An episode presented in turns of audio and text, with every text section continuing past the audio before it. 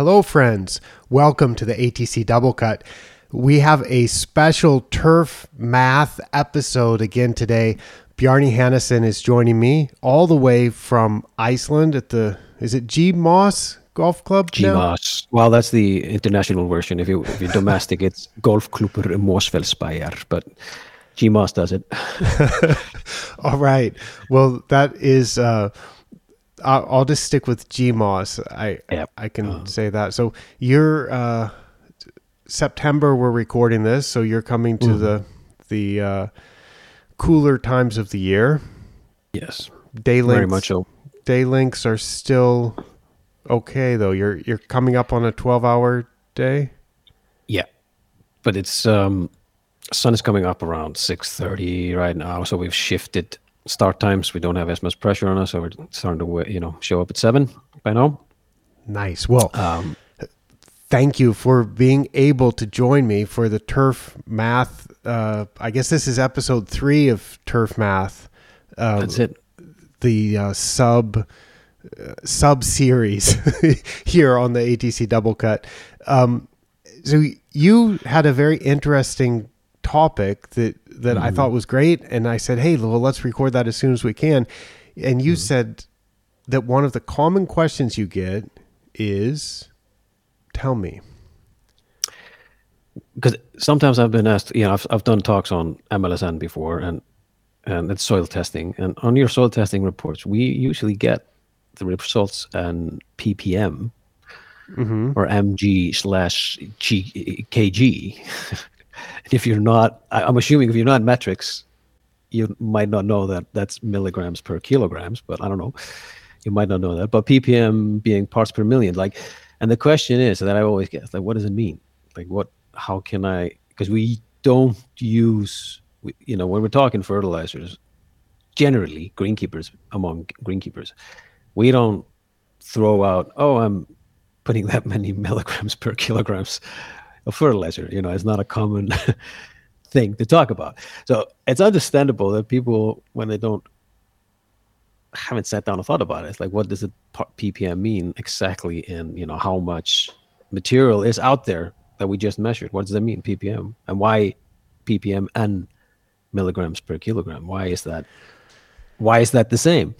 Well, so, let's talk about this, because when you said that, I thought, yeah, that's a great point. I think we should try to explain it. And I imagine it might actually be interesting to hear, because it's not something that we've had a long conversation about, what it really means. And I suppose when we talk about it, some people will at least hear how we think about this. And we will try to explain how it's related to things like fertilizer rates and to nutrient harvest, and to whether you need to apply fertilizer or not, or that kind of thing. Now, I'm going to show a blog post real quick. I'm showing now a screenshot of the blog post that we'll supposedly give the double cut treatment here, which is titled New MLSN Cheat Sheet. And all I'm going to say is I'm going to put a direct link to this in the show notes. If you want to find out all about MLSN and find a whole lot of ppm numbers or milligram per kilogram numbers, you can find it on this MLSN cheat sheet. And it explains all about MLSN. But if you're not comfortable with parts per million or milligrams per kilogram, and if those numbers and the units of those numbers, it's not in pounds per thousand square feet, it's not in kilograms per hectare, if those numbers are not intuitive and making sense to you, then this entire cheat sheet is not going to be of very much value. So I'm not going to talk about the cheat sheet anymore. We're going to go back to the start and try to figure out what we mean and how we can make good use of milligram per kilogram or translate that into something that's something, a unit that we often talk about, when we're applying fertilizer, because we usually have an area a weight by an area that we're applying fertilizer to. So we talk about kilograms per hectare, pounds per thousand, grams per square meter in that sense. So we need to sort of translate it into that so we understand what we're talking about, really. But the good thing about PPM for the Imperial guys is that it's effectively unitless. It just means one part per million parts of whatever parts you have, right? Right. So it's unitless in that sense. Oh, sorry. Yeah. It's not a metric. It's a non-specific metric, or not. You know, it's not specifically metric, not specifically for the Imperial guys, because you could technically speaking use it on both sides, because it's just one part of a million, effectively. Now, but the part where it comes to soil is slightly tricky, because it could be 1 milligram per liter, or it could be 1 milligram per kilogram. Now, I'm most comfortable with it expressed on a weight basis, which is the way it's typically done in the United States. But sometimes in the UK, the soil tests are reporting on volume of soil rather than on mass of soil. So that for me is a little bit, I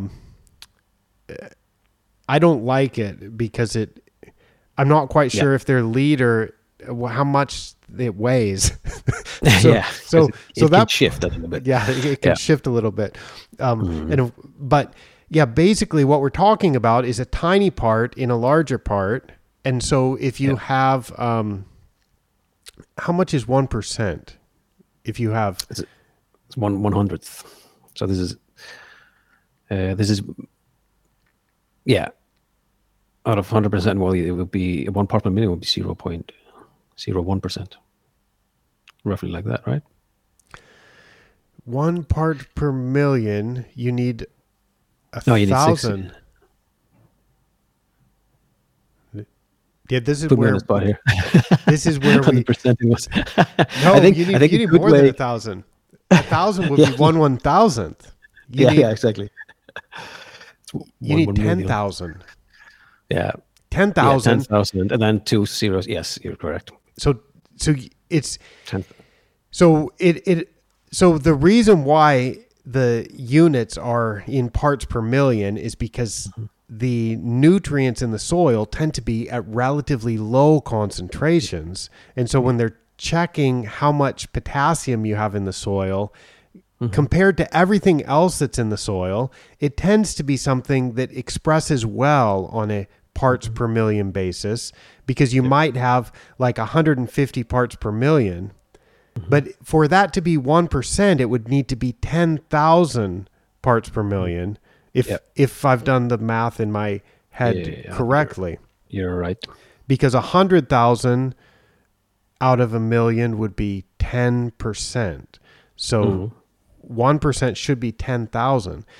Yeah. And for anybody who's done Mehlich-3 soil tests, you may have seen in a calcareous soil, you may have seen that a calcium, sometimes you'll get a calcium number that's 10,000 or 15,000 parts per million. You can get that when it's calcareous and the Mehlich-3 extractant dissolves some of the calcium carbonate that's in the soil. And that is like an extremely high number. It's like off scale high to be 10,000 or 15,000, because normally the calcium in soils will be 300, 700, 2,000, 5,000, something like that.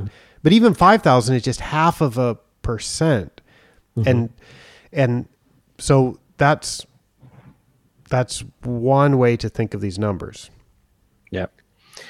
But I think it's okay if we explain to them a little bit about if you're an Imperial guy and you're wondering what does milligrams per kilogram actually mean, and why is it equivalent to a part per million? If people are not used to the prefixes that are used in the metric system, for example, the prefix of milli, milli just means 1/1,000th of the base unit.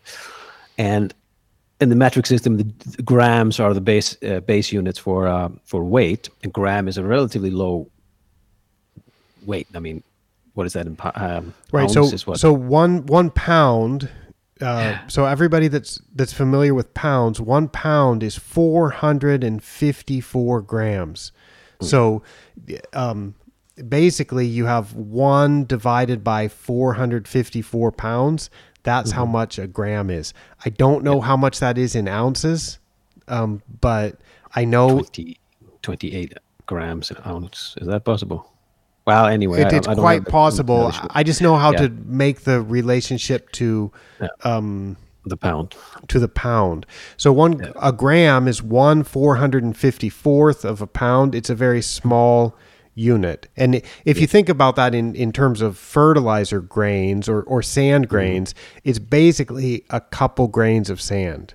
Yeah. It's a very low measuring unit, and therefore we use prefixes sort of to describe. And the prefixes just means how often it's been, what do you call it, the power of it, or the multiplier of the base unit. So a kilogram that you often hear, kilo just means 1,000 times the base unit. So kilogram would be 1,000 grams. Mm-hmm. Milli is the opposite end of that. That's the 1/1,000th off the base unit. So you divide the base unit, the gram, by 1,000, and then you get a milligram, which is a tiny fraction. It's a very light. It's tiny. But those of you who are good in math, and those you might have noticed that you're having a milligram, which is 1/1,000th of something. So we got 3 zeros there, and then you've got kilo, which is 1,000 times the base unit. Mm-hmm. So you got 3 zeros. So that means you will end up, if you put this into your calculator, you'll get 1/1,000,000th. So 1/1,000,000th part of the sample, which is the same as part per million. That's why ppm and milligrams per kilogram come out. You know, it means it can mean the same, as in, you know, that's why you can transfer from ppm to milligrams per kilograms, roughly.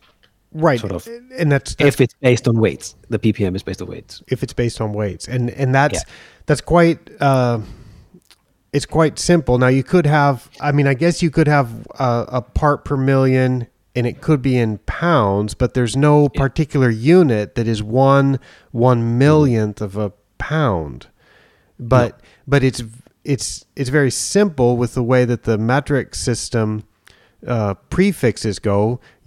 You know that to go 1/1,000,000th of a kilogram will be 1 milligram, because you go back 3 zeros to get to the base unit of gram, and then you go back another 3 zeros to get to the milligram, and there you have it. So it's a 10⁶ difference. Yeah, and this might be obvious to the metric guys, but I'm assuming if you're an impeller, why would you know this? Why would you know all these prefixes? Well, I think we learn it. I think in the United States we learn this because we're all taught the metric system in, I don't know, 3rd grade, 4th grade, whatever. But then in our daily lives we tend not to use it, and you know. Now I've lived outside of the United States now for 17 years or so, consecutively. and prior to that, I lived outside the US for a couple of years also before going to graduate school. Yeah. And so when I go to the US, here's an interesting, or to me, it's something that I found that I now think in the metric system. When I use Google Maps and I'm driving somewhere in the United States, and I had my phone, Google Maps audio set to be using the units of the place where I am. Yeah. And so it'll say, all right, turn left in 1/4 mile. And I'm just like, oh, I forgot how far 1/4 mile is. And then it's like, okay, turn left in 600 feet or turn left in 200 feet. And I'm like, can this please be in? So I go through all the settings in Google Maps, and finally I got it set to be like, okay, always use meters and kilometers. So now I know, okay, turn left in 500 meters, and I'm very comfortable with being able to do that. Yeah, I've I just stick to metrics. But while saying that, I've spent good enough time, so I've sort of got some base units good in my head, but I constantly forgetting, so fluid ounces and all that stuff. I'm lost with that, to be fair. So I know that if you're listening to this from a part of the world where you use pounds and ounces and, and acres and 1,000 square feet and so on, I know that you'll have been introduced to this concept of the metric and how things are in multiples of 10 or multiples of 1,000. But if you don't use it all the time, you forget and you lose the fluency of being able to make those changes. So anyway. But, so now at least we know this, the milligram per kilogram, what it means, but how we're going to use it. That's really the question I always get. Like, how does that relate to what we're looking at in the soil?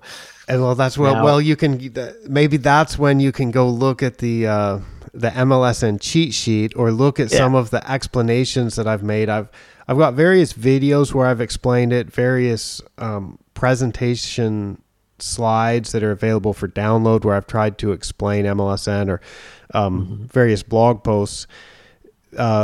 So I'm thinking of this in terms of fertilizer for now. So let's use potassium, which is quite an important element, because if you don't have enough potassium, that would be problematic. So we want to apply fertilizer, but we don't apply fertilizer in PPMs, but we want to make sure that the soil has enough potassium. So that's where I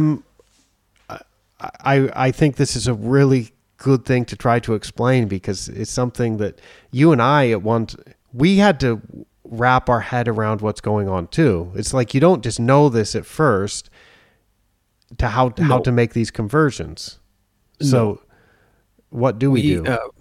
So by the way, I tend to, when I'm looking at fertilizer, I just tend to use, I know you're in the gram per square meter category, but I think it might be better to explain this in kilograms per hectare, because the numbers just work out slightly easier that way. Okay, let's do it similar. Let's do it that way. And I apologize to my two listeners in Japan who would rather be in grams per square meter. We can do this grams per square meter later on, but I'll explain this now. So hectare, for those who don't know what a hectare is, it comes from the prefix hectometer. Hectometer just means, a hecto just means 100 times the base unit. So hectometer would be 100 meters. And hectare is then the square area of that. So 100 meters times 100 meters, that's 10,000 square meters.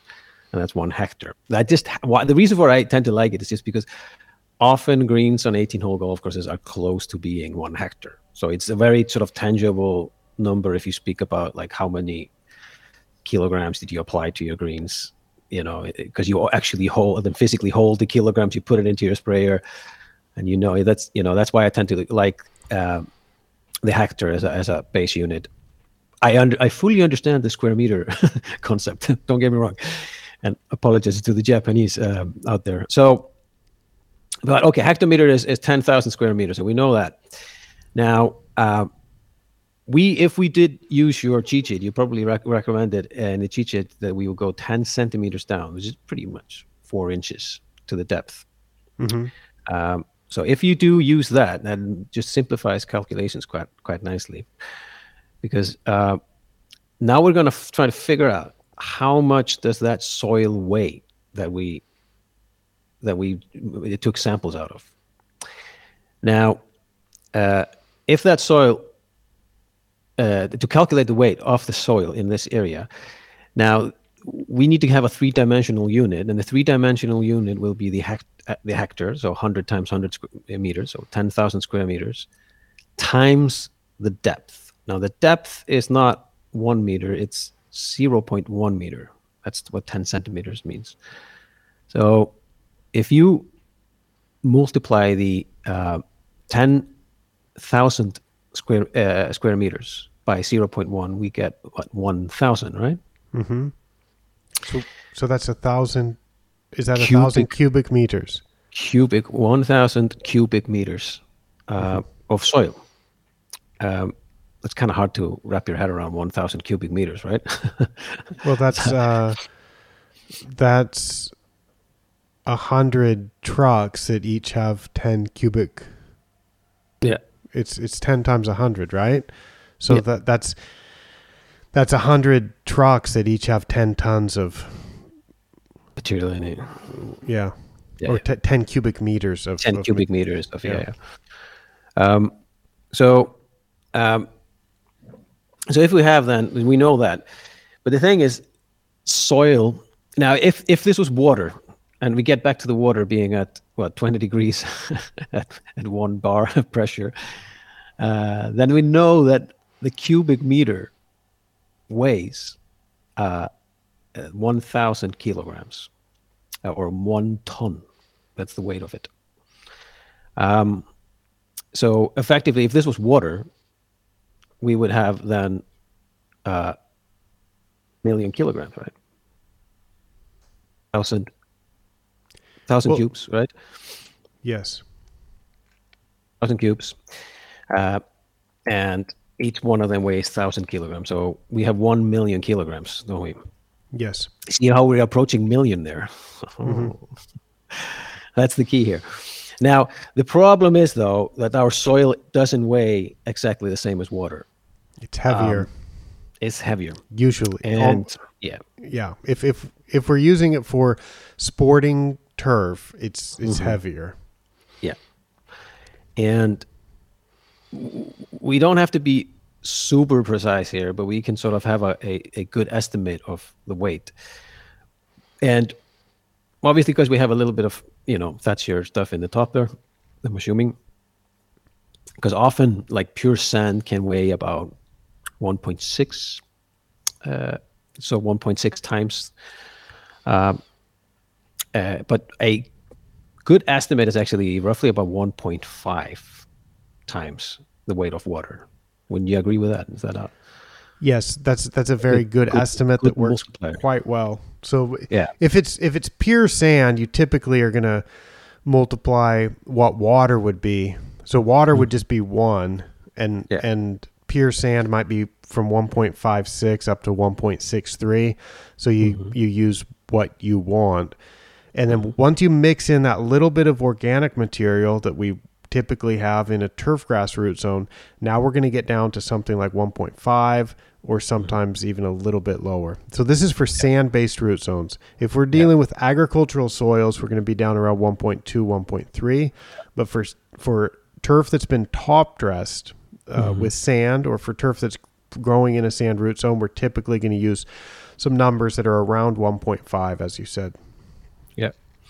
So we'll have to use that multiplier. And 1.5 times, we had million before, we agreed to that. We had 1 million kilograms. Mm-hmm. And now, yeah, 1 million. So we multiply 1.5, so that's 1.5 million.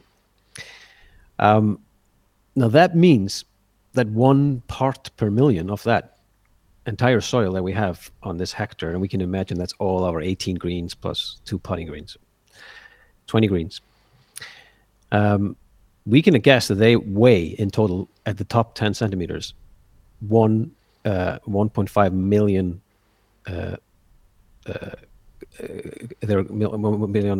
kilograms. That's right. So part per million of that will be 1.5 kilograms. Yeah, that's very simple, Bjarni. That's very, very easy. So if we get a soil test that says, oh, you've got 10 ppm or 10 milligrams per kilogram of potassium in that soil sample you send in, then you can look at that. So each part per million or milligram per kilogram, it is 1.5 kilograms. So 10 would be 15 kilograms, right? Mm-hmm. Right, so that's if we're doing kilograms per hectare, right? So yes, that's if you're doing kilograms per hectare, mm-hmm. And then we would end up with 15 kilograms. Just to put that in perspective, how much is that? That is roughly, if you have potassium sulfate, for example, that is roughly about 32-3 kilograms of potassium sulfate would have that, 15 kilograms of potassium in there. So often you that's 1.5 bag of potassium sulfate, put that into the sprayer. That's something that's, a lot of guys who are spraying potassium sulfate might know and feel, and, that makes sense to them. Mm-hmm. That is roughly in pounds. That is, what is 32 kilograms in pounds? Is that about 60, 70 pounds? Mm-hmm. 70 pounds, something like that. Mm-hmm. So. Which is about, I think the fertilizer bags tend to be about 50 pounds. Yeah. So that's also a bag and a half, right? Bag and a half. Yeah. Mm-hmm. So that makes sense. So that's if you're going to shift anything by add 10 ppm to your area. Now, for our Japanese guys and some other people who really love the grams per square meter. Now, the good thing is, again, this is the metric system, so things just shift by you're just moving the dot between numbers, and moving from kilograms per hectare to grams per square meter means you just move the dot. We use the comma actually here in Iceland. You use dots in the US. And mm-hmm. What about yourself? Are you a dot or a comma guy when it comes to separating from zero? I use 0.1 or do you use 0.1? I use points, but okay. Yeah. I do it too on my actual sheet, so I can keep them international. But my domestic Icelandic friends run into trouble because Axel doesn't understand what's going on. Yeah, it's confusing when you for an American to see it for the first time and people start putting commas in their numbers, and in America that's denoting thousands differences, but for some people that's the same as a decimal point, so it just depends where you are in the world. Exactly. So you're moving the dot. So if you go on gram per square meter, you just move the dot by one. So if we had if 1 part per million means 1.5 kilograms per hectare, and it will mean 0.15 grams per square meter for, if you move it to gram per square meter. Okay. And so here's how I do it. I think of, I will explain how I think of a square meter. Yep. So a square meter is 100 centimeters by 100 centimeters, or 1 meter by 1 meter. And I'm also thinking of the very convenient root zone depth of 10 centimeters, which is a 4-inch depth, which is quite reasonable for turf grass. So that conveniently has a volume of 100 liters. Mm-hmm. And that is... because it's 100,000 cubic centimeters, because it's 100 times 100 times 10. So that, if it was water, it would weigh 100 kilograms, or if it was water, it would weigh 220 pounds. But it's not water, it's soil. So we're going to multiply that by 1.5. So that's going to weigh 150 kilograms, or a little bit more than 300 pounds. And... so the way that I think of this is, if we take 1 gram, so I'm thinking gram per square meter. So I'm thinking about this slightly different than Bjarni is, but I think if you're watching this or listening to this and you're following us, I think it may be helpful to understand, to hear how Bjarni thinks about it and how I think about it, which is slightly different, but maybe you'll understand his and you won't understand mine, or vice versa, but we can learn. And I certainly learned from talking or listening to Bjarni explain it, because he is so native at this. So anyway, we've got my 1 square meter, and I know that it has a volume of 100 liters, and I know that the soil that occupies that 100 liters volume weighs about 150 kilograms. And I'm going to spread 1 gram of fertilizer across it, or 1 gram of potassium across it. And I'm going to assume that it gets distributed all through that root zone. And I know that 1 gram is 1,000 milligrams. So I've just put 1,000 milligrams divided by, or it's gone into 150 kilograms, and 1,000 divided by 150 happens to be 6.7, which I've memorized, or maybe it's 6.666 or 6,66666. So I round it to 6.7 or 7. So I know that if I add 1 gram to 1 square meter, that's going to change the soil test amount by about 7 parts per million or 7 milligrams per kilogram, because I've added 1,000 to 150. So that's how I tend to think of it. And then so we've been talking a little bit about fertilizer and additions, but we can also think of nutrient harvest. So the grass is taking up nutrients and harvesting from that hectare or from that square meter. And so the nutrient harvest, if you find that your soil test went down by a certain amount, you can know how much the grass harvested. Mm-hmm.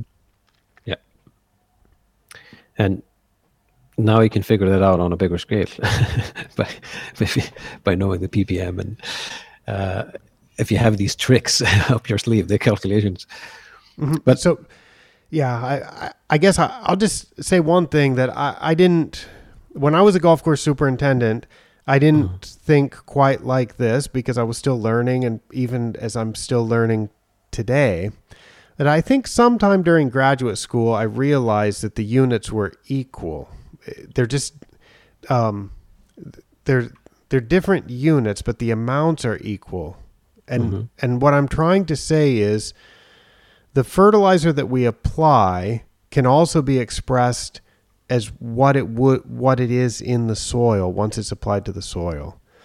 And the nutrients that are in the soil, as they go into the plant, they also can be expressed in, it's all the same thing. And I don't know quite what the word is to explain that, but the numbers, as the nutrients from fertilizer go into the soil and as they leave the soil, what we're talking about, these conversions and understanding what a milligram per kilogram is, what a part per million is, and how these changes work, means that we can effortlessly switch from talking about fertilizer to soil concentration and vice versa, mm-hmm. and nutrient harvest. And that's where I didn't do this when I was a golf course superintendent. I didn't know how to do it. And then it kind of occurred to me when I was in grad school that we could do this. So I just started doing the math and figured it out for myself, which of course is, I mean, and learn from other people who already knew this, because it ain't rocket science. I know. Yeah, it's the same thing with me, because I didn't do it. It's only, I don't know, 10, 15 years when I start looking from that perspective. But before that, I did not look at it. I just looked at ppm and mg and later.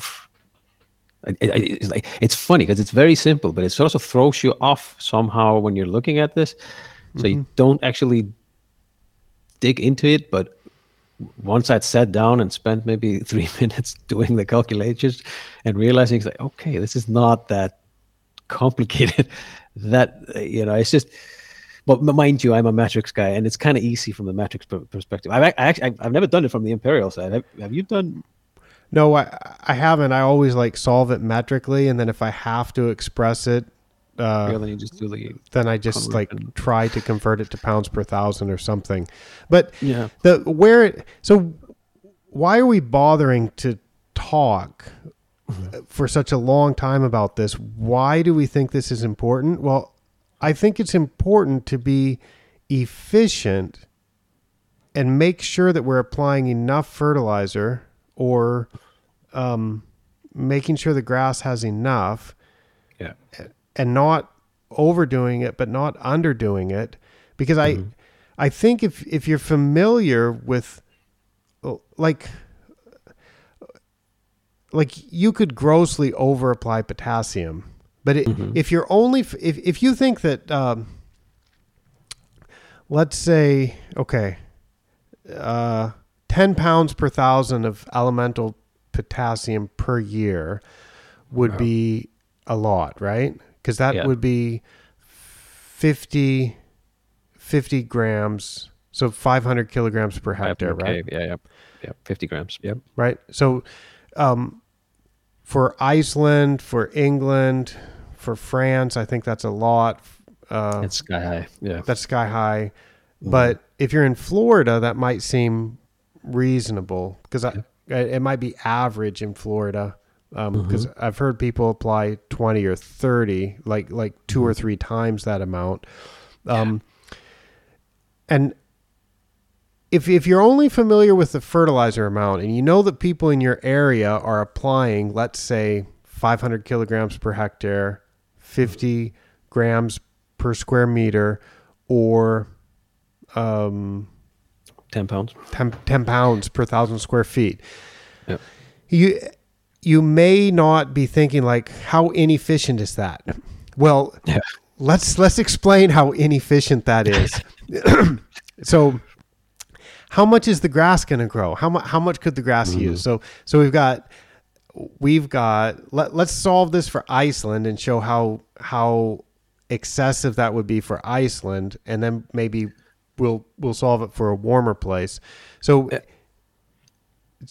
there's various ways to solve this, but one way is to look at how much nitrogen you apply and then just think of how much potassium could be harvested from the soil given the amount of nitrogen that the grass could potentially use. Mm-hmm. So from nitrogen at the moment, we're slightly higher this year than we used to. So we are slightly above 100 kilograms per hectare of nitrogen, which is about just over 2 pounds per thousand, maybe 2.1, 2.2 pounds per thousand. And is that or 10 grams? Fine fescue, POA? Well, we like to say fine fescue, but obviously quite a bit of POA coming in there as well. But we just had a rough year. We lost a lot of grass, so we had to push them a little bit fertilizer-wise. I would think it would be normal for me to be in the 60 to 70, 80K of nitrogen per hectare. You know, that's 0.7, 0.8 pounds per thousand. That's sort of the normal thing. But if we use this year, because it's kind of handy, because we're at 100, we can say we're just about 100. I think we're 106 at the moment. So it's 100K. So if it's 100K, and we can expect that for cool season grass, for a lot of grasses, unless we're talking about seashore paspalum, but for all those cool season grasses, we can expect the leaves of healthy grass are going to contain about half as much potassium as they do nitrogen. So that means that if the grass used, we really don't even have to get into the soil here. No. We can just say if the grass used 100 kilograms of nitrogen per hectare, which would be 2 pounds per 1,000 square feet, or would be 10 grams per square meter. So if the grass used 100% of the nitrogen that you supplied, you would expect half to be potassium. You would expect half to be potassium. So you need to make sure that the soil has that much. So how much might that be? Well, we can instantly see how much we would need to have in the soil, which would be... now we figure out it's in the soil. What's your level at the moment for potassium? 30? It's 37. So 37 parts per million, You can convert that into kilograms per hectare by multiplying by 1.5. Sorry. Yeah. See how easy it is in kilograms per hectare. It would be 2.15 for grams per square meter, but so that means in the soil you need to have 31 parts per million or what's 1.5 times 37? That's about quick math here. 60 something. 60 kilograms per hectare in the soil of potassium. So if you were at that level, let's say that you get your soil test back and you're sitting there at 37 parts per million, then you were expecting your grass to use 100K of nitrogen. Then you would have to add the 50 kilograms of potassium to your soil, right? And that would be work fine in Iceland. and you'll be pretty guaranteed you're not going to see a potassium deficiency. And so you and I've never seen it.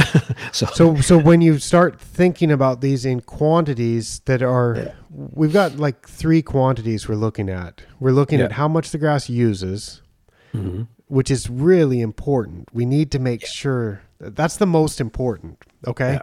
That's the most important. And then we're mm-hmm. looking at how much we need to apply as fertilizer. And we're looking at how much is in the soil. The most important part is to make sure that we have enough for how much the grass uses. And it's really useful to be able to flip in whatever math you're using, whatever way you like to make these calculations, mm-hmm. to be able to flip between fertilizer rates, the amount the grass uses, and the amount that's in the soil. Yeah. And Bjarni and I have done this so much that we kind of have mental tricks that we are comfortable with, and then we solve these problems in our own ways. Mm-hmm. And the way that I would solve this kind of problem is I just sort of bypass the soil entirely, and I'm just saying, is it reasonable to apply 10 pounds of potassium per 1,000 square feet in Iceland to turf that gets 2 pounds of nitrogen? And the answer mm-hmm. is no. Even if the soil test was zero, even if the soil didn't have any potassium in it, then I'd just say, well, just apply a little bit extra then. So we're expecting the use to be half of nitrogen. We're expecting the use to be 50 kilograms of potassium per hectare, or 5 grams of potassium per square meter, or 1 pound of potassium per 1,000 square feet.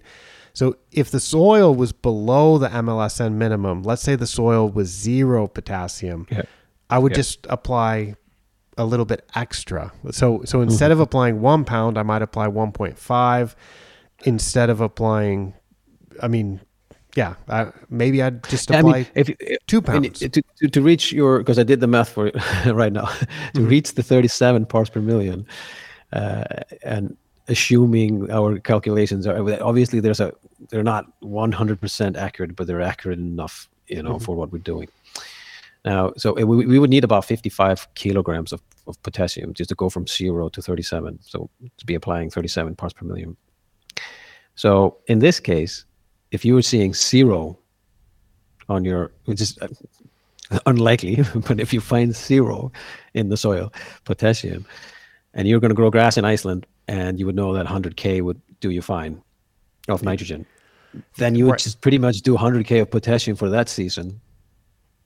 And given that everything stays in the soil, it doesn't get, we're assuming few things here, but then you should get your potassium levels up to very acceptable range that you shouldn't see any deficiencies. And then following years, you can stick to that 2-to-1 ratio.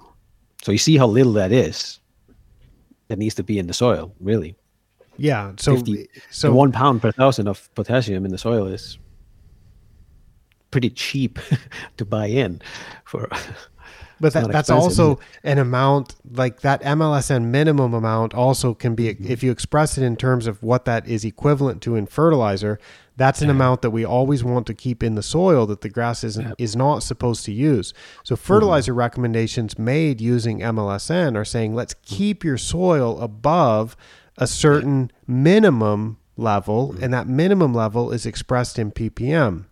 Mm-hmm. And I don't go and say, well, that's equal to 55 kilograms of potassium per hectare, or that's equal to this much, it's like 1.1 pounds per 1,000 square feet or something. But that's it's equivalent to that. And if you're able to make these conversions, then you can express these in any type of number that you're comfortable with. So if we take this now and go to some place that would have a much higher potassium requirement, I'll still show that 10 pounds per 1,000 is a bit excessive, I think. So basically, you'd have to go somewhere that you're applying 20 pounds of nitrogen per 1,000 square feet, or we get to numbers that are so big. I never use these numbers, so I don't have to calculate it in metric, but that would be, what's 20 pounds per 1,000? Isn't that Isn't that a ton? That would be 1,000. Thousands, yeah. Well, that would roughly, be, yeah. So that would be 100 grams of nitrogen per square meter, which is a lot. A lot. And so if you use that much, if you use 1,000 kilograms of nitrogen per hectare, I think, do you know what the English Premier League puts on those ryegrass pitches? I mean, I assume it's more than 500. Saying that, I've actually heard applications of sort of up to 800, 900K of nitrogen. Yeah, I don't know firsthand about that. I don't think, by no means is that everyone, so don't get me wrong, but I've heard numbers in that range for certain pitches. And I even heard them applying them at 1-2 ratio. So actually, 1.5, 1.6 tons of potassium per hectare, which is a lot of potassium to be applied to a football pitch. It's a lot of potassium because it's about 3 times as much as the grass uses. And so then you start to wonder what's the benefit. If you assume that if we assume the 800 kilograms of nitrogen that was all used by the plant, I doubt that, to be fair. No, these are very high sand content soils. Yeah. So in these kind of sports turf situations, you might start approaching that amount of nitrogen, but we're talking about like a really high amount of nitrogen for home lawns. You're putting 2 pounds, 3 pounds, 4 pounds, and even in Florida on sandy root zones for high quality turf these days. I know the recommendations and the practice, what people were doing maybe 20 years ago or so was a bit higher, maybe approaching 20, but I think now it's more common for people to be in the 5 to 10 pound range or something that would be like 250 kilograms up to 500, and that's almost a year-round growing season.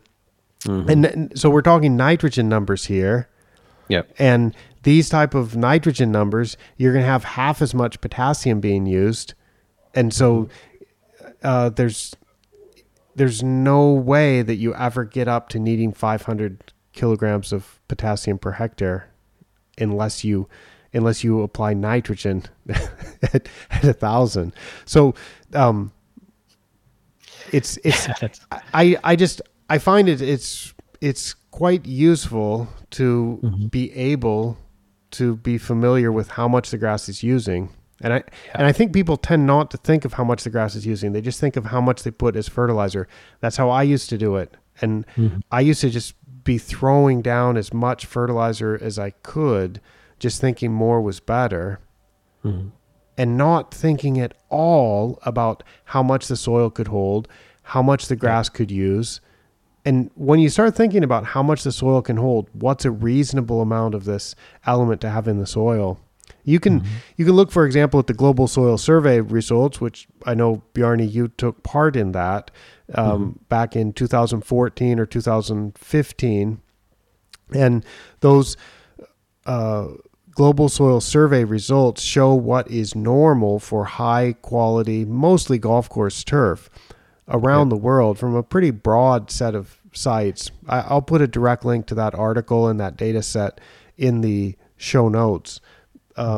So you can check that out. But you can see, once you check what's normal in the soil, and that's often expressed in units of parts per million or milligrams per kilogram, when you see what's normal, you can then convert that to what is that as fertilizer, if you're particularly interested in that. And then when you make your fertilizer applications, you can also think, well, if the soil, for example, has this much magnesium, why would I try to quadruple that? Why would I be applying fertilizer that would quadruple that and be like 20 times what the grass could use? It doesn't make any sense. So I find it's useful to think in terms of quantities that always go back to the grass. First, go back to the grass, how much the grass will use, and then also sometimes look at how much the soil normally would have, how much the soil could hold. It's also, I mean, because I think back in the days, people didn't even look at these basic steps very well, because many soil, fertilizer recommendations were often recommending keeping potassium levels so high in the soil. Wasn't the recommendation somewhere above 100 parts per million? Well, quite high. I'm talking older. I'm talking older recommendations from quite a few years ago. But if you look at a lot of putting greens that are grown on very low CEC soils, scents, effectively, actually play quite well. Grass is doing fine, right? But you physically couldn't fit all of that fertilizer recommendation. It wouldn't.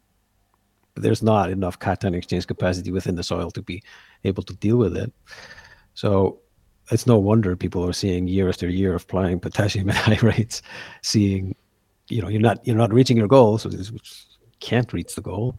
So, but that's obviously happening on very low CEC soils. But so that's why, I think it's smart to look at what's the grass actually going to be using, and then is there a limit we can't go below and just work from there. Just makes more sense to me, but. Yeah, if you're watching this or listening to this, you're probably thinking along those lines already. And I know there's some people that just think completely the opposite of what Bjarni just said, and they think the opposite of the way that I think about it. So they think the very fact that you're growing in sand that doesn't hold very many nutrients and has it's very low in nutrients. So they'll think that for that reason, they should be like constantly applying so many things. And those aren't the people that come to my seminars or pay attention to this. No. But you and I know from observation, I was one of those people too, 20 years ago, 25 years ago, when I was a superintendent, I put twice as much potassium as nitrogen. And I was convinced that I was making the grass healthier by doing that. And I put a lot of other stuff. I mean, mostly it was potassium, but if I could throw some phosphorus in there, I did. It's like if I put calcium nitrate or something, I was happy. I was thinking that was beneficial. Loved that, but you gotta remember there's bunch of seashells in my sands anyway, because it often comes from the ocean, the sand we were using. So I had my ppm numbers. You were talking about calcium being in the 10,000s. I've seen those numbers. Yeah. So adding calcium to that makes limited sense, as some would argue these days. Yeah. So, but back in the day when, before I thought about this like I do now, I was just kind of thinking, apply a lot of stuff. But then I've been observing grass around the world and observing the way that people maintain it. And I've had to reduce my nitrogen numbers that I think are normal. Which you've seen me write about on my blog a little bit, where I used to think that if we link it to growth potential and say something like 30 kilograms of nitrogen per hectare would be the maximum that you'd use with just like perfect growth potential, like much warmer than you ever could reach in Iceland. And I realized when you run that number, it's too much. It makes grass grow too much. So I dropped that down to 20 now, and it works much better. So that's just with nitrogen, but with the other elements too, as I started doing more soil testing, and my PhD was about potassium and calcium and magnesium availability in sand root zones. So I did a lot of soil testing in my university studies, and I realized there's a lot of turf grass that's growing really well, and it's a very high quality turf grass in soils that have nutrient levels that are much, much lower than what the recommendations were. And so then, you get that in your mind, but you still don't quite believe it. And then you see it some more, and then you see it some more, and then you do some more experiments, and then you realize, I'm really comfortable. Even with MLSN, when MLSN first came out with Larry Stoll from PACE Turf, Wendy Gelernter from PACE Turf, and myself, we developed MLSN and introduced that in 2012. Those numbers were lower than what I was recommending at the time. I was recommending 50 parts per million potassium, and MLSN was 37, you know, that's significantly lower. I was recommending 75 parts per million magnesium, and MLSN dropped it down to 47, you know, so I was like, ugh, these are a little bit low. It seemed a little bit low to me. And now I just think, oh yeah, MLSN more than enough. Don't worry. You don't even have to think about it. Of course it's fine. I think I recall, I could be wrong here, but I think I recall something with you and Larry, probably on the PACE Turf YouTube. Is that possible back in the day? This is, I'm assuming, 2012 era. And it's very evident by Larry that he's very sort of reluctant. You can sort of read between the lines. He finds these numbers to be very low at the time. They certainly... Is that... Am I remembering things correctly? Yeah, and I think... I'll look for that video. We recorded a few back in the 2011, 2012 time. And definitely when MLSN was introduced, Larry presented it as an alternative set of soil nutrient guidelines if you really wanted to approach managing nutrients in the most sustainable way possible. But it's like, well, you dropped it to MLSN, that's better. Right. So it's like he still kept the so it's like, here's the conventional guidelines. MLSN is an alternative to those. But now we just kind of like we've realized that MLSN is actually fine. We don't need the conventional guidelines anymore. Yeah. And you can do just fine with MLSN, and you can do fine with a little bit less than MLSN if you really want to push things. We've done that on a number of greens where we've gone really, really low. Didn't see problems. So, but yeah, that's why I'm pretty comfortable with it as well. I mean, it's mostly on phosphorus. I've had greens running down to 10, 9, no issues, 10 parts per million. So, but that's why I was deliberately taking it down. You know, I'm just trying to see how far I could go for fun. And like I said, we didn't get that purpling at that levels, at that soil. So I'm not saying that's going to be like that everywhere in the world, but you can try. I mean, the worst thing that happens in the beginning, it just gets a little purpley, and then it's kind of cheap to add phosphorus to your tank and just spray it out and rectify the problem. So if you want to live on the edge... That is, if you care not for the edge, stay at the MLSN level, you should be fine. Yeah, I just drop off. Yeah, I think once you find out how to flip between these units, so flipping between, basically we're talking about fertilizer amounts versus soil concentration amounts. And what I'm trying to say is they're equivalent. So kilograms per hectare can also be expressed as milligrams per kilogram once you account for the mass of the soil.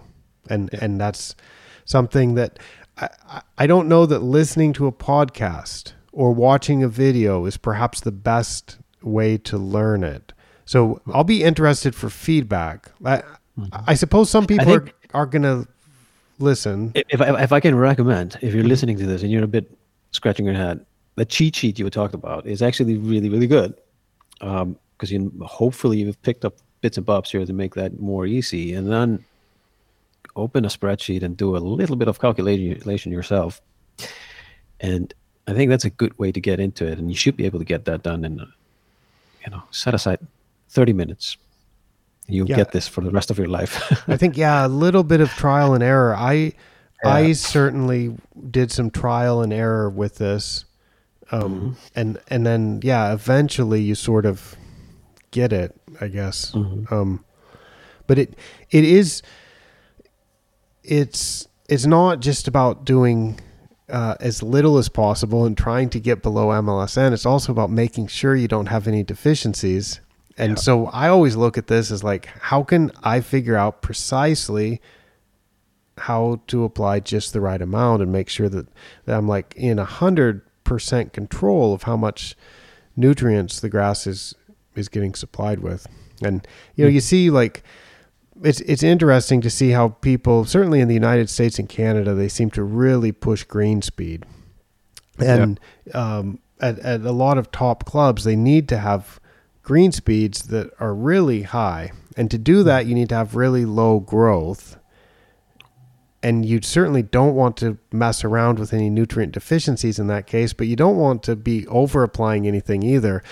Mm-hmm. So it sort of makes sense to be really familiar with the nutrient supply, because nutrient supply is going to have a huge effect on how much the grass can grow. And and when you're pushing to have green speeds that are 12 feet or something, and the weather's not so good, then you want to make sure that it has enough potassium. And, you know, so much of the research, like about anthracnose disease and stuff, right? Mm-hmm. So you've heard about the anthracnose and potassium and stuff, and it's like, if you use MLSN and you make sure that the grass is supplied with enough potassium so that it won't drop below the MLSN minimum, I'm sure that you're not going to have an anthracnose problem. But the way that the experiments tend to get designed is like, this is a no potassium treatment. This is a 2 pounds per 1,000 treatment. This is a 6 pounds per 1,000 treatment or something. And what you find is any potassium treatment, any potassium application provided pretty much the whole effect of reducing the anthracnose disease. And then if you look at that and say, well, if you would look at your starting soil test amount, look at how much nitrogen you're applying, and then you figure out how much potassium you need to apply to keep above the MLSN guideline, you would have been applying a substantial amount of potassium. Mm-hmm. And so then you probably would have gotten the effect of reducing the anthracnose. So I think this is definitely a different way of thinking about things, because I see, like, the way research gets done, it tends to be fixed rates. It's not really as site specific as what this MLSN and clipping volume and growth ratio and a lot of the stuff that's getting used with great success by turfgrass managers now. Maybe it's a little bit ahead of the research, I'd like to think. And we're not just like Pied Piper steering everyone down the road to ruin. I hope not. I mean, I think there's a lot of people who have taken this up, and I've never heard any horror stories from anyone saying, oh, you know, I started doing this, I was measuring 40 parts per million in my soil of potassium, and my POA greens were hammered in anthracnose. You know, I haven't really, I don't know. Well, you might speak to more people about this, but I don't seem to be seeing that. And in my environment, like I said, I mean, we have a bit of a strange climate, a summer climate anyways, but in these cooler summers, we're not seeing any problems with it so far, at least. And like I say, I've actually deliberately gone below these numbers for fun, because I'm like that. I just live on the turf edge. Yeah. And again, I'm not recommending people to do that, but I've just been doing it because I wanted to know what happens. And like I said, we just haven't seen it. Saying that anthracnose is not a massive problem here, we see it on obviously if you're on POA greens, you can see that, but it's not a massive problem in our climate. But obviously can happen. So you're recommending, I'm just imagining if people want to figure this out, so one resource you're suggesting is the MLSN cheat sheet, which I'm going to put a direct link to. Mm-hmm. And what are some, you said open up a spreadsheet and start trying to solve the problem. Well, you just put the numbers in and just try to, you know, what is it? Does it make sense to you? Does it make sense to what you're applying or have been applying, for example? It's like, it's always good to just see these numbers. What would you have thought would happen to a soil if you applied, you know, 2 pounds per 1,000 of potassium? Are you seeing your soil samples? You know, given you're consistent on your soil sampling, what's happening in the soil? Have you seen it? Is it going up, or is it, you know, what's going on in your, you know, in your soil? I'll look on PACE Turf also. I think there should be some good explanations on PACE Turf also about converting between parts per million and mass, like fertilizer mass units that might be in American units, like pounds per thousand square feet or something. So I have to admit, I haven't attempted this in the imperial world because it scares me a little bit all the time because the numbers change. The beauty about the metrics, the numbers don't really change. It's the prefixes too, and all the, that might change, but not necessarily the numbers. So that's why I get scared. All right. Well, I think that's enough about parts per million, Bjarni, and let's see what kind of feedback there is. If people have a lot of questions, I think maybe we did a good job, or maybe we just bamboozled everyone and they don't have a so maybe let's see. It's hard for me to assess, but we'll get some feedback of like, that was the worst episode ever, or it's like that was really enlightening, or it could be. And I guess some people are going to say, that's kind of interesting. I understand some of it, but I have some questions. So if you do have some questions, send them to me. Everybody knows how to get in touch with me. And I fully understand, because I personally, when it comes to numbers, I prefer seeing stuff. And I'm good at maths with just, with my eyes. But when I have to do stuff like chatting to you here, making sure my volume is okay, and then talking numbers can sometimes just, go out of the window. Yeah, and well, I can imagine sitting on a fairway mower, listening to a podcast, listening to numbers. Uh-huh. It can be difficult to some of us. We don't all think the same. We use our brain power in different ways. That's right. So it if you feel like you want to do this but you can't quite get it yet. Mm-hmm. And you really want to learn, and you think like, this is important. I agree with what they're saying, but I just don't get it. That's fine, because we didn't know this. we didn't know this, and we learned it. We were managing golf courses, and we didn't know this. So. Right. I was getting a PhD, and I didn't know any of this. Right. So we will be happy to try some alternative ways of explaining this. So I can do a blog post or Bjarni and I can do a tutorial, or we can get our collaborator, Jason Haynes, who is not here today due to being quite busy with work, but he would probably have some good insight of also other ways to think about this or to learn it. So I'm hoping that more people around the world can be very familiar with these numbers. And I know a lot of you are probably like, we know that. So that's perfect. Yeah. But it's certainly something that I kind of look at my career from the time before I knew how to do this and the time after. And the time after, I feel much more in control of what I was doing. Just people I've helped out with this is exactly the same. Is that they felt they have way more, and this makes more sense. It's actually easier once you get over the sort of, getting comfortable with this. It just gets way easier, and they. It's one of those things that you need to learn a little bit, and once you're above the hump, it actually feels like you're going down the hill, which in a positive way. And they never like our life is going down the hill, but and they never teach us this in school. That this is not the way we get taught in school. No, it's not the way we get taught by when we're doing an apprenticeship or in America we do an internship and or just work on the crew. And we learn a lot of things, but we never learn what Bjarni and I've just tried to talk about. But when you're making decisions about fertilizer or when you're applying fertilizer, it's quite useful to be able to do this. So I think I should ask you about frost delays while I have the chance. Have you had frost yet? We had frost, 2 nights. And I was a bit nervous about the first one because we had been averaging in the 10, 12, and then the coolest was like 9 degrees. And then all of a sudden we went to -2 degrees over about a 5-hour period, mm-hmm. and got quite frosty. At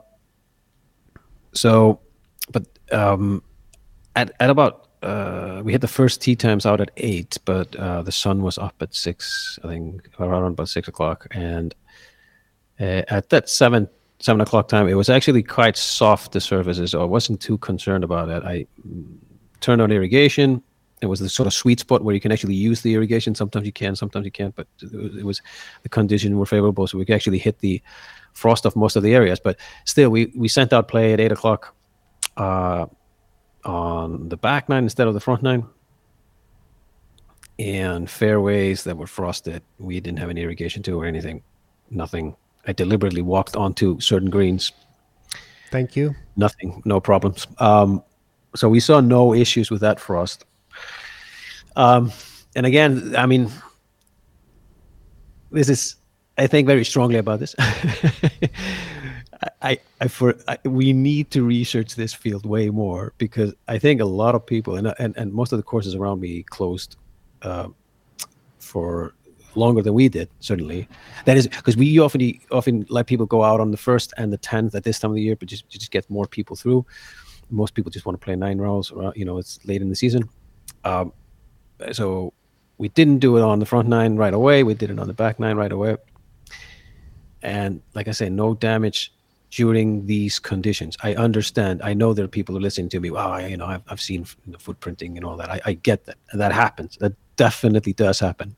We know it for a fact. We've seen millions of pictures of it. The question is, and what I have a big question mark is when does it happen? Because it clearly doesn't always happen. It clearly did not happen here. And this is an environment that I thought would be inducive to this, where the grass hasn't been in a colder environment, where, you know, when grass starts getting to the end of the year, it starts hardening before the winter periods. But it usually happens once your average temperatures drop below about 6 degrees or 4 degrees. It starts getting hardier and handle the winter a little bit better. So I always thought that, like, if it hasn't had that time to do that, which is exactly what happened for us now, and then you get frost, is that the grass more fragile and thus can lead to footprinting and these black spots or not? In this case, no. But if we would have hit negative 4 degrees, would have been different. If the humidity levels would have been different, wouldn't that make the difference? I think so, but I don't know where that, you know, I'm assuming you don't know either. Where does that, you know, when can we predict the footprinting damages to occur? And the footprinting damage, so I talk with people in Japan about this because they don't do frost delays in Japan. Yeah. And what's customary in Japan is to put a small cover, a frost cover. They typically will change the hole location in the afternoon of the previous day, because in Japan people just play in the morning to early afternoon and then they go home. So it's very rare. I mean, basically there's nobody on the course after 3-4 p.m. And so, dear Lord, I would like to experience that. Yes, it's lovely. Come to Japan. Come to the 2025 International Turfgrass Society, the International Turfgrass Research Conference in Karuizawa, Japan, from July 12 to 16, 2025. I need to do that. And that is going to be a superb conference, and you can have a chance to see how Japanese golf courses. So they'll go off 1 and 10 tee every morning. Yeah. But the last tee times are at like 1.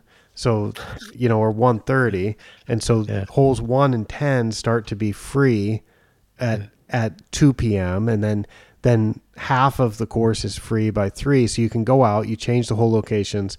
So in the wintertime, you can do that. You change the hole locations, and then you cover with a small sheet that only covers a portion of the green. And these are all creeping bent grass greens that I'm talking about, and so the next morning, the maintenance staff will go remove the sheets, and it would be common to have 60 days of frost.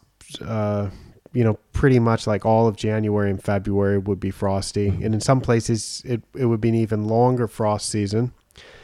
And so you've got the maintenance staff walking across the uncovered part of the green that has frost on it and removing the sheets. So that's leaving footprints.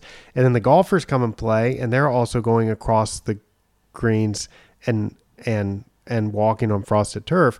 And so I asked people, what's your... Do you do all the holes? Do you just do the first few holes on each nine? How does it work? What type of damage do you see? And a lot of people say, yeah, we'll see footprints when the first frost comes. They'll see footprints. It lasts for about a week. It's no permanent damage, and after that, there's really nothing. And then they just play golf on that, and so that can be a lot of money if it's a place where people actually want to play golf and they're willing to pay money to play golf, then that can be a big business decision. And it just baffles me for public facilities to turn money away when I'm pretty sure that they're not going to see any kind of permanent damage. But I would, what I strongly recommend is that golf clubs that are in this frost delay area around the world, if they could just join forces, and each golf club will pay $100 to a research fund that will aim at finding a prediction model, frost damage prediction model, and then we could predict, we're actually highly likely to have damage. Mind you, if you could do the Japanese way and just accept the damage and don't think it is a real problem, but if you are really, if you really don't want to have any footprinting or whatever on your frosted turf, can you imagine? We surely get that amount of money, spend 5-6 years researching. Surely we can come up with a prediction model that is, correct 90% of the time, because that would save a lot of money for the golf industry. Yeah, I'm surprised at how pervasive the frost delay is. But then you go to Japan and Korea and and they have absolutely zero delay. Yeah. And then that it just hits home to me. I'm going to Japan tomorrow and visiting some golf courses, and of course that's going to be a topic that comes up just because I'm so curious about it and I'm trying to learn. But Bjarni's right. It's a ripe area for research. So whether it's actually one of those things you would research it to save a bunch of money, because that's the whole purpose of it, right? To not throw away business for no good reason, because that could have further damage down the road. Denying people services when they could easily get around and not cause any issues. But I need to understand this Japanese thing of not playing in the afternoon, because we were not there. We have a lot of rounds in the afternoon. Just this July, we had 9,360 some rounds out of the ones we actually managed to register, because which month? Midnight don't actually register. Which month? Which July this year? July, you had 9,360 registered rounds. So these are confirmed rounds people actually played. Is that on 27 holes? No, just 18 holes. This is just off the first tee. We had 7,700 rounds on the 9-hole course that we have. So we catered to 16,000? Yeah, 16,000 some people in July, and these are confirmed rounds, mind you. People can show up at midnight or 2:00 or 3:00 in the night and play. And there are a certain amount of rounds. In the entire month, I don't know, 300 more rounds, 400 more rounds, something like that. But that averages on the 18 hole, 302 rounds per every single day on average. And we don't do good weather. Remember that. In July, we never crossed 20 degrees Celsius. So we never reached, the 70s in Fahrenheit. Yeah, so that's the numbers. And MLSN works on that. So you've got harsh winters, and you've got heavy play during the summers. Yeah. So I consider the Iceland climate to be quite challenging for growing grass and quite stressful for grass. So if MLSN works there, that gives me some assurance that it's pretty solid for turf that's under cold stress or under traffic stress. Yes, I think traffic stress we've proven. Well, good. Yeah, we should have a big international turfgrass conference in Iceland someday. We need to do that. Right? Because I know you organize, the Icelandic Greenkeepers Association does have some annual conference and yep. Sometime you should invite the world and mm-hmm. and of course not everybody can come, but I'm sure that some people would be quite interested to go learn more about the very interesting. We actually are having one we're having our 30th birthday, our Icelandic Greens and Groundskeeper Association, our 30th birthday next year. So we're having a conference on the 7th and 8th of March. 7th and 8th of March. Okay. So and we already have lined up speakers, which are interesting speakers. I've heard of one of those speakers, I believe, and I don't know who the others are, but I don't know if you want to disclose that. But is this open to the public at this point? Yeah, we when we have our conference, we don't actually charge anything in because we need to get as many. We just want to get the the knowledge out there and people to come here. And obviously, mostly it's just greenkeepers show up, but we have one. There may be 70 people showing up for this event.